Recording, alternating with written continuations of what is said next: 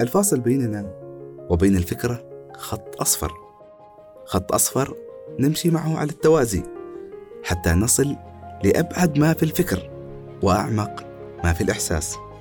خط أصفر على جانب الطريق مثلا يحمينا من الخروج عن جادة الطريق أو بكل بساطة هو الشيء الوحيد اللي لازم نركز عليه ونحن نستمع للبودكاست. كثيرة هي الخطوط اللي نتوقف عندها. ودائما نسمع إن في خطوط حمراء لازم ما نتجاوزها. الخط الأصفر عكس ذلك تماما. هو ممتد ليوجه بوصلة الأفكار والأحاسيس إلى الطريق الصحيح. ونحن أبدا ما بحاجة لأن نقطع الخطوط أو نتجاوزها. تماما كما يخبرنا الخط الأصفر. يكفي أن نمضي مع الأشياء بالتوازي. وتبارك الذي خلق الوجود موازيا للكائنات. السلام عليكم. ما زلنا نمشي معكم على الخط الأصفر. نبحث في الأدب عن الجمال والفن والفلسفة ونبحث في الفكر عن مستقر لأفكارنا الانشطارية. ولا يكف المرء عن التفكير في تفاصيل هذا الوجود ولا عن معطيات الزمان المتسارع المتقلب. لذا ونحن نسير في هذه الحياة بالتوازي مع الخط الأصفر ولست أقصد هنا تماما الخط الأصفر على الطريق بل الخط الأصفر الذي يجمعنا معكم عبر الحلقات السمعية والتي وبلا شك هي ناقصة حتى تحط رحالها في قلوبكم الطاهرة فيكتمل معناها ويصبح لها وجود.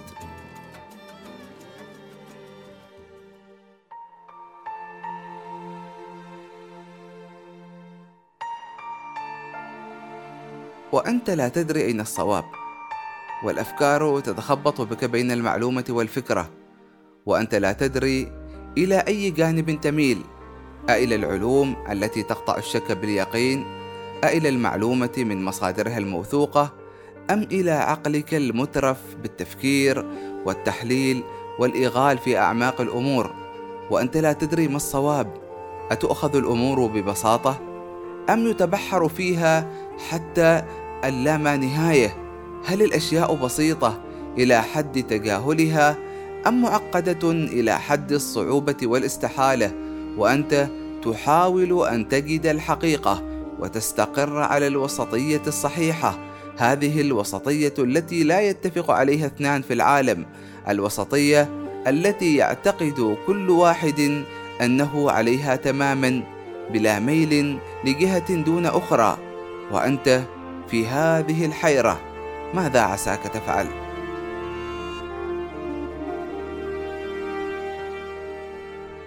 في هذه الحياة يختلط الحابل بالنابل وهذه الجملة قديمة وقضيتنا اليوم قديمة جدا. قدم البشرية يوم وقف أبونا آدم حائرا في الجنة. لكن القضية وبلا شك في زمننا هذا مختلفة تماما. فلسنا كمن عاشوا قبلنا بقرون بل ولسنا كما كانت حياتنا قبل سنوات قريبة. نتذكر مثلا أننا وفي الأيام الخوالي حيث لم يكن في القرية إلا ذلك الدكان الوحيد وتلك البضاعة المحدودة. نتذكر أننا غالبا نعرف ما سنشتري بالمئة بيسة التي كان وقتها بعد صلاة العصر. ونتذكر حين لم يكن في المنطقة أي مقهى أننا كنا لا نحتار ماذا سنأكل للعشاء. كانت الخيارات محدودة حتى على مستوى قنوات التلفزيون التي لم تكن قبل وصول أجهزة البث الفضائي تعدو أصابع اليد بل أن تغيير الخيار بذاته كان يتطلب أن يصعد أحدنا لسطح المنزل حيث يقف ما يسمى بالأريل باحثا عن تردد القناة المطلوبة وليس له إلا أربع جهات فقط. قبل أن يأتي البث الفضائي فيكون له وهو ثابت في نقطة واحدة أن يلتقط آلاف القنوات. وهذه صورة واحدة وبسيطة عن الحيرة التي تنتج بتعدد الخيارات الحيرة التي أصبحت موغلة في حياتنا الاجتماعية بسبب تسارع الأيام وبالتالي تسارع التغيرات الديمغرافية للمجتمعات حتى أنك لا تكاد تشعر بالألفة مع بعض الذين انقطع تواصلك معهم لسنوات بسيطة.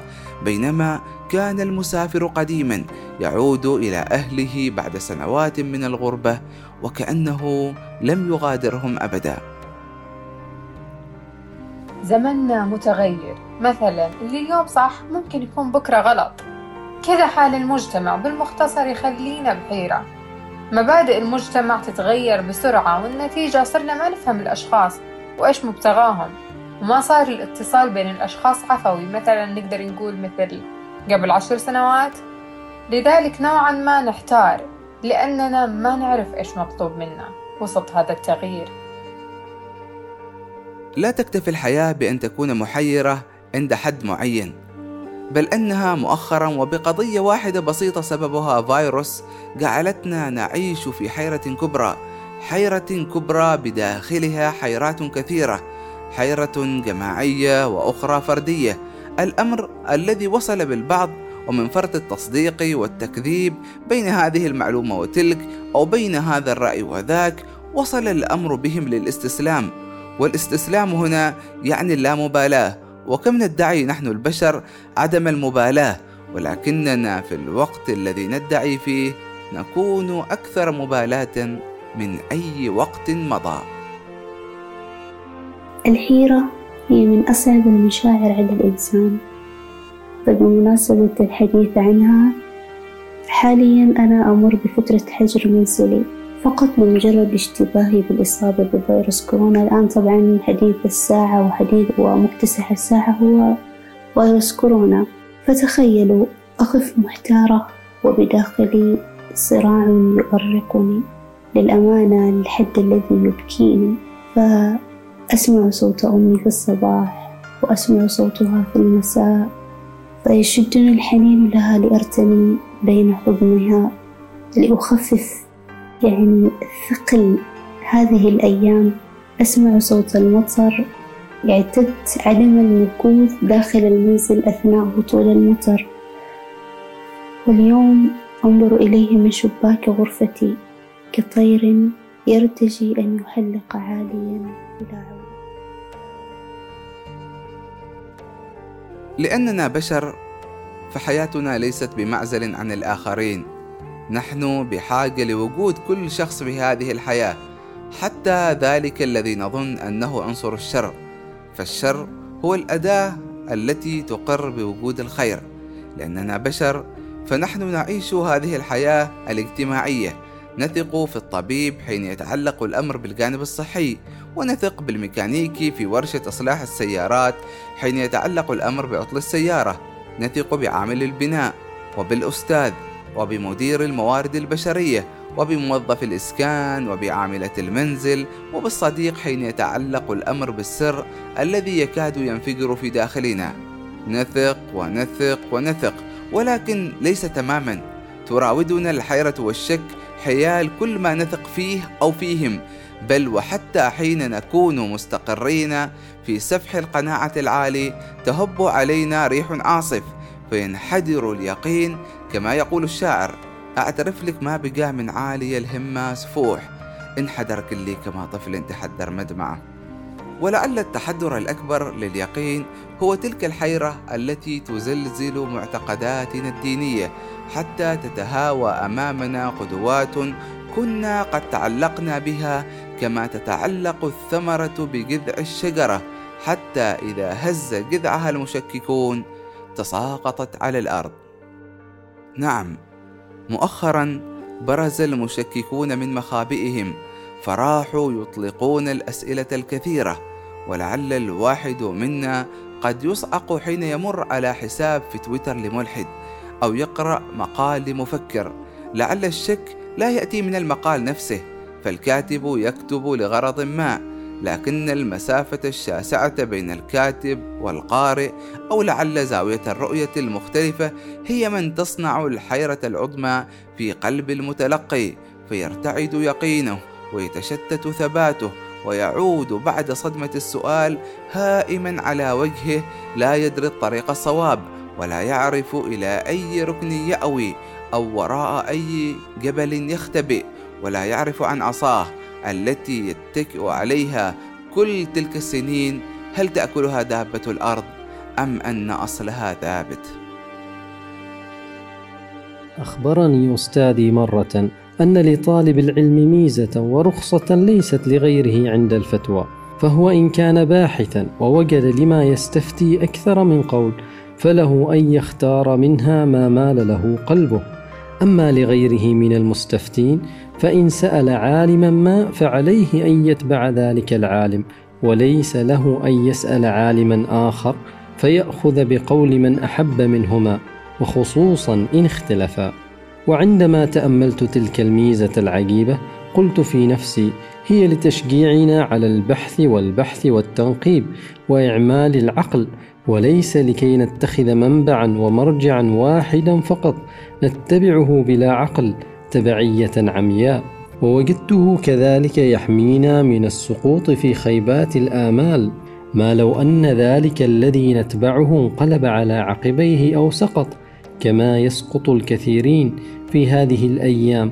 مسببين خيبات كثيرة للملايين الذين كانوا لهم تبعا ولا يرون غيرهم. ووجدت فيها كذلك بابا لليسر لمن وجد مشقة في فتوى عالم ما. لأنها لا تلائم ظروفه هو وقالبه النفسي ووجدتها كذلك تشجيعا للمؤمن كي يتذوق رحمة الاختلاف بين العلماء فيختار ما يحب ويرتاح له. ووجدتها أخيرا بابا للمؤمن كي يطهر قلبه ثم يتبعه. نعم طهر قلبك فلست بمعصوم من الحيرة والشك. وليس عقلك يقف عند نقطة ما. كلما خرجت من حيرة دخلت في حيرة أخرى. وليس كالحيرة والشك طريق يقود للأسئلة. وليس كالأسئلة شيء يدفعك للتقصي والبحث في هذه الأرض. ولعلنا هنا نعود للحلقة الأولى من بودكاست خط أصفر حيث أنهينا الحلقة بالحديث عن الحيرة التي وقع فيها نبي الله إبراهيم عليه السلام. وما أعظمها من حيرة تقود القلب الطاهر إلى الطريق الصحيح إلى طريق الله. وكذلك نري إبراهيم ملكوت السماوات والأرض وليكون من الموقنين. هنا بدأت القصة قصة البحث. عندما كان إبراهيم عليه السلام يبحث عن إلهه من بين كل المخلوقات فلما جن عليه الليل رأى كوكبا قال هذا ربي. فلما أفل قال لا أحب الآفلين. ومن ثم تابع إبراهيم البحث. رأى القمر بازغا. قال هذا ربي. فلما أفل قال لئن لم يهدني ربي لأكونن من القوم الضالين. كان إبراهيم يبحث عن العظمة من بين كل المخلوقات عن كل ما هو كبير عن كل شيء لا يأفل وكأنه كان يدرك أن الإله باق لا يأفل ولا يليق به الأفول. فرأى الشمس بازغة قال هذا ربي هذا أكبر. فلما أفلت قال يا قوم إني بريء مما تشركون. ومن ثم هنا قال الدعاء الشهير والذي نردده في كل صلاة تطهير القلب إني وجهت وجهي للذي فطر السماوات والأرض حنيفا وما أنا من المشركين. كانت الخيارات محدودة. حتى أسماؤنا مكررة ومأخوذة من أجدادنا. لكننا اليوم مثلا نفتح مواقع المتاجر الإلكترونية فنتفاجأ بكم المعروض تطل علينا الإعلانات في كل مواقع التواصل. بل ويطل علينا من هنا وهناك من يروج لشخصيته المثالية لإنجازاته وإبداعاته ويصل الأمر بالبعض أن يحدد شكل الشخصيات المثالية تلك المفصلة على مقاسه. الأمر الذي يشعر معه البعض بأنه لا شيء حتى إذا وقعت بين يديه صدفة معلومة تقول بأن شعب ما في مكان ما من العالم يتحدثون عن فضيلة عمل لا شيء ومن ذا الذي يكاد يستطيع أن يجلس بلا شيء. يده فارغة على كرسي أو على ساقية ماء على رمال بجانب البحر أو تحت شجرة في مكان مهمل من الأرض البكر. يفعل لا شيء فقط يترك لنظره أن يحدق في البعيد حيث لا شيء وعقله سارح في خيالات لا يقودها بل هي من تقوده. وبين فضيلة لا شيء وبين الرغبة العارمة في الشخصية المثالية الشخصية التي تسعى بجنون خلف معرفة كل شيء وتحقيق كل حلم وكسب كل معلومة ومعرفة وحرفه بين هذا وذاك يقف المرء ليسأل هل الحياة خلقت للتعب والنصب أم لأن تكون هادئة مطمئنة؟ هل عقولنا مخزن معلومات وبيانات أم أنها فضاء واسع للتأمل والتفكر؟ هل أرواحنا خلقت لتتشبث بهذه الحياة أم لتعبر نحو المستقبل بسلام؟ ما يميز المعرفة في هذا العصر أنها فعلا أصبحت سهلة التناول. يعني الجميع يجد كتب يجد وسائل معرفية في كل مكان وهذا المتناول فعلا يسبب حيرة كبيرة وتشتتا. لذا فإن فكرة طهر قلبك ثم اتبعه ممتازة جدا. فلكي يجد الإنسان نفسه في فكرة ما أي فكرة كانت عليه فعلا أن يفرغ نفسه من أي حكم سابق عليها. تنظيف قلبه يعني. وهكذا فإن الفكرة التي لا تليق بنظافة القلب الذي هو موطن العقل بالمناسبة فإنه لن يقبلها. الخلاصة إذا تحققت طهارة القلب سهل تمييز الأفكار. كيف يطهر المرء قلبه؟ ومتى يحتاج لأن يطهره؟ ومن ماذا يطهره أصلا؟ هل يغسله بالقناعات أم يعقمه باللامبالاة؟ من الصعب جدا إيجاد جواب واحد لهكذا سؤال أو أسئلة إذ كل إنسان عالم مستقل في داخله تغزوه الأشياء من العالم المحيط لكنه يعالجها في داخله. ذلك الداخل الذي نسميه القلب والذي هو موطن العقل. ومكان معالجة الأشياء فهما وعاطفة وحدسا. المرء بحاجة لأن يطهر قلبه بينه وبين نفسه أولا وفي كل جوانب الحياة ثانيا. وطهارة القلب إنما تتحقق بالسعي وراء الإجابات الإجابات المتعلقة بالأسئلة التي لا تنتهي. ولكننا ونحن نجيب على الأسئلة الكثيرة التي تهطل علينا إنما نصل لمناطق متقدمة من الإدراك. العلم مثلا يطهر قلوبنا من الجهل الصلاة تطهر روحنا من الثقل الأخلاق تطهر قلوبنا من الصفات السيئة. وما أمر الوضوء مثلا إلا دعوة للطهارة ولعل ما هو أكبر من الوضوء نفسه هو الحفاظ على الطهارة. الوضوء ليس إلا تجديد للطهارة أما المحافظة على الطهارة فهي التي تربي الإنسان على البقاء خاليا من كل دنس ولكن كم يستطيع الإنسان أن يبقى طاهرا؟ كم يستطيع أن لا يسقط بين الحين والآخر في الخطايا والشكوك؟ ورد عن الرسول عليه الصلاة والسلام أنه كان يدعو الله فيقول وطهر سخيمة قلبي والسخم هو السواد. وحاشاه صلى الله عليه وسلم أن تكون ذرة سواد في قلبه. لكن الطاهر لا يفتأ يطلب طهارة أنقى. فليس للنقاء حد وليس للطهارة نهاية. بل لعل الموغل في الطهارة تتفتح بصيرته على عوالم من الجمال لم يبصرها أحد من قبله. وهنا ينتقل المرء بمعنى الطهارة إلى ما هو أبعد من مجرد التخلص من السلبيات إلى الاستزادة في الخيرات تماما كما يحدث في العبادات إذ يتحول العبد من تائب عائد مستغفر إلى ناسك معتكف مسبح فيخرج العالم من قلبه ليجد الله في كل شيء من حوله.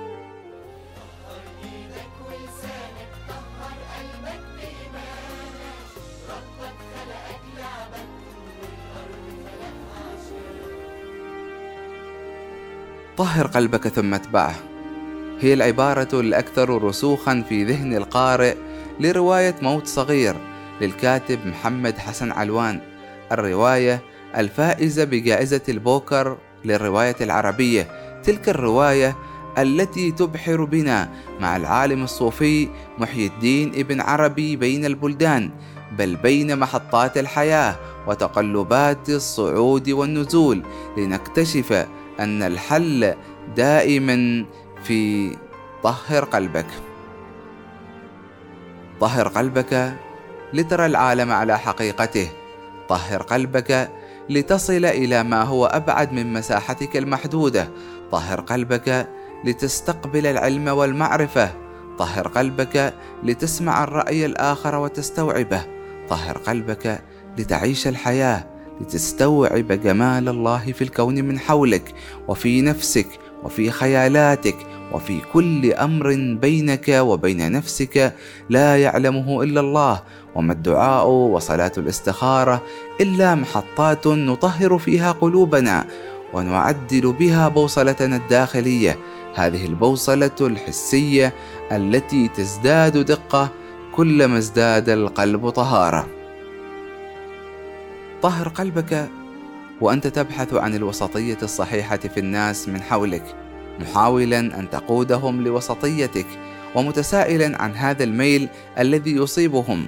طهر قلبك وأنت تحاول أن توسع حدود الاختلاف لتتقبل الآخر فلا تدري عند أي حد تقف ولا إلى أي بعد من الاختلاف تتوسع. طهر قلبك وأنت في وسط هذا الصراع الكبير من العالم المتناقض المختلف والطرق المتقاطعة المتنوعة والأمة الكبيرة من الناس المذاهب والمشارب الديانات والمعتقدات الحياة والأساليب التضارب والتصافي الحرب والحب. وأنت بين هذا كله لا تدرك ما العمل وليس من بشر يقوى على فهم هذا كله وليس من عقل يستوعب هذا الكم الهائل من المعلومات والعلوم وليس من نفس تطيق التناقض في المشاعر والعواطف وأنت ترى الحروب تعصف البلدان فيتساقط البشر كأسراب الطيور على الأرض ويدفنون بأنقاض بيوتهم ثم يدعي القاتل أنه يجاهد. ويتهم المقتول بأنه فاسد ولا صوت يعلو فوق صوت الأحياء ولا شيء تقوى عليه أنت لتنصر الحق. يدك مغلولة وصوتك مبحوح وفهمك مضطرب. ولا تدري أين الحقيقة ولا تعرف ما هو الصواب. وأنت لا تدري أفي زحمة الحيرة أنت. أم في حيرة الزحام؟ أفي ضياع الطريق أنت؟ أم في طريق الضياع؟